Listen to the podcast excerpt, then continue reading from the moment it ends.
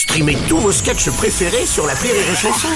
Des milliers de sketchs en streaming, sans limite, gratuitement, gratuitement sur les nombreuses radios digitales Rire et Chanson. La drôle de minute, la drôle de minute de Labajon sur Rire et Chanson. Et aujourd'hui, pour nous parler du conflit israélo-palestinien, eh bien, on a trouvé celle qui connaît bien la guerre pour les avoir toutes vécues, c'est Mamie Bajon. Alors, vous plaît cette petite ambiance de fin du monde Ah, ouais, ouais. Moi, ça fait 15 jours que je mouille ma culotte. Depuis 80 ans qu'on n'avait pas eu une ambiance comme ça. Ah, et puis l'hypocrisie humaine, quand elle se remet en activité, qu'est-ce que ça me fait rire. Enfin, Mamie, la géopolitique mondiale en ce moment, ça fait peur quand même. Hein. Ah ben ça, c'est parce que t'es une fiotte, Bruno. en quoi ça va changer quelque chose? Même une fois la guerre finie, tu penses que ton salaire va augmenter, qu'on va t'offrir une baraque ou que tu paieras moins d'impôts?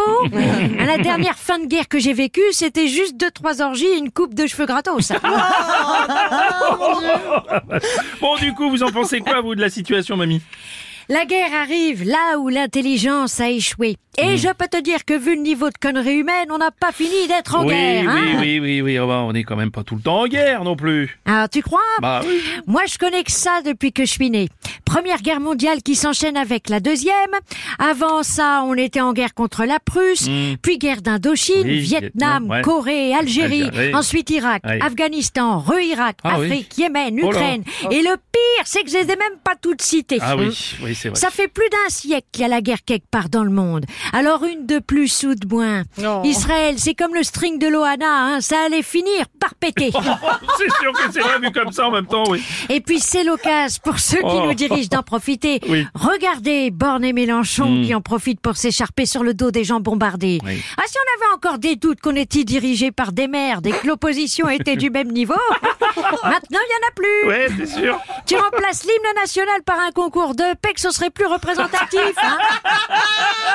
Donc, pour vous, ce serait quoi la solution, Mamie Rejoindre le parti La France qui s'en bat les couilles. Ah.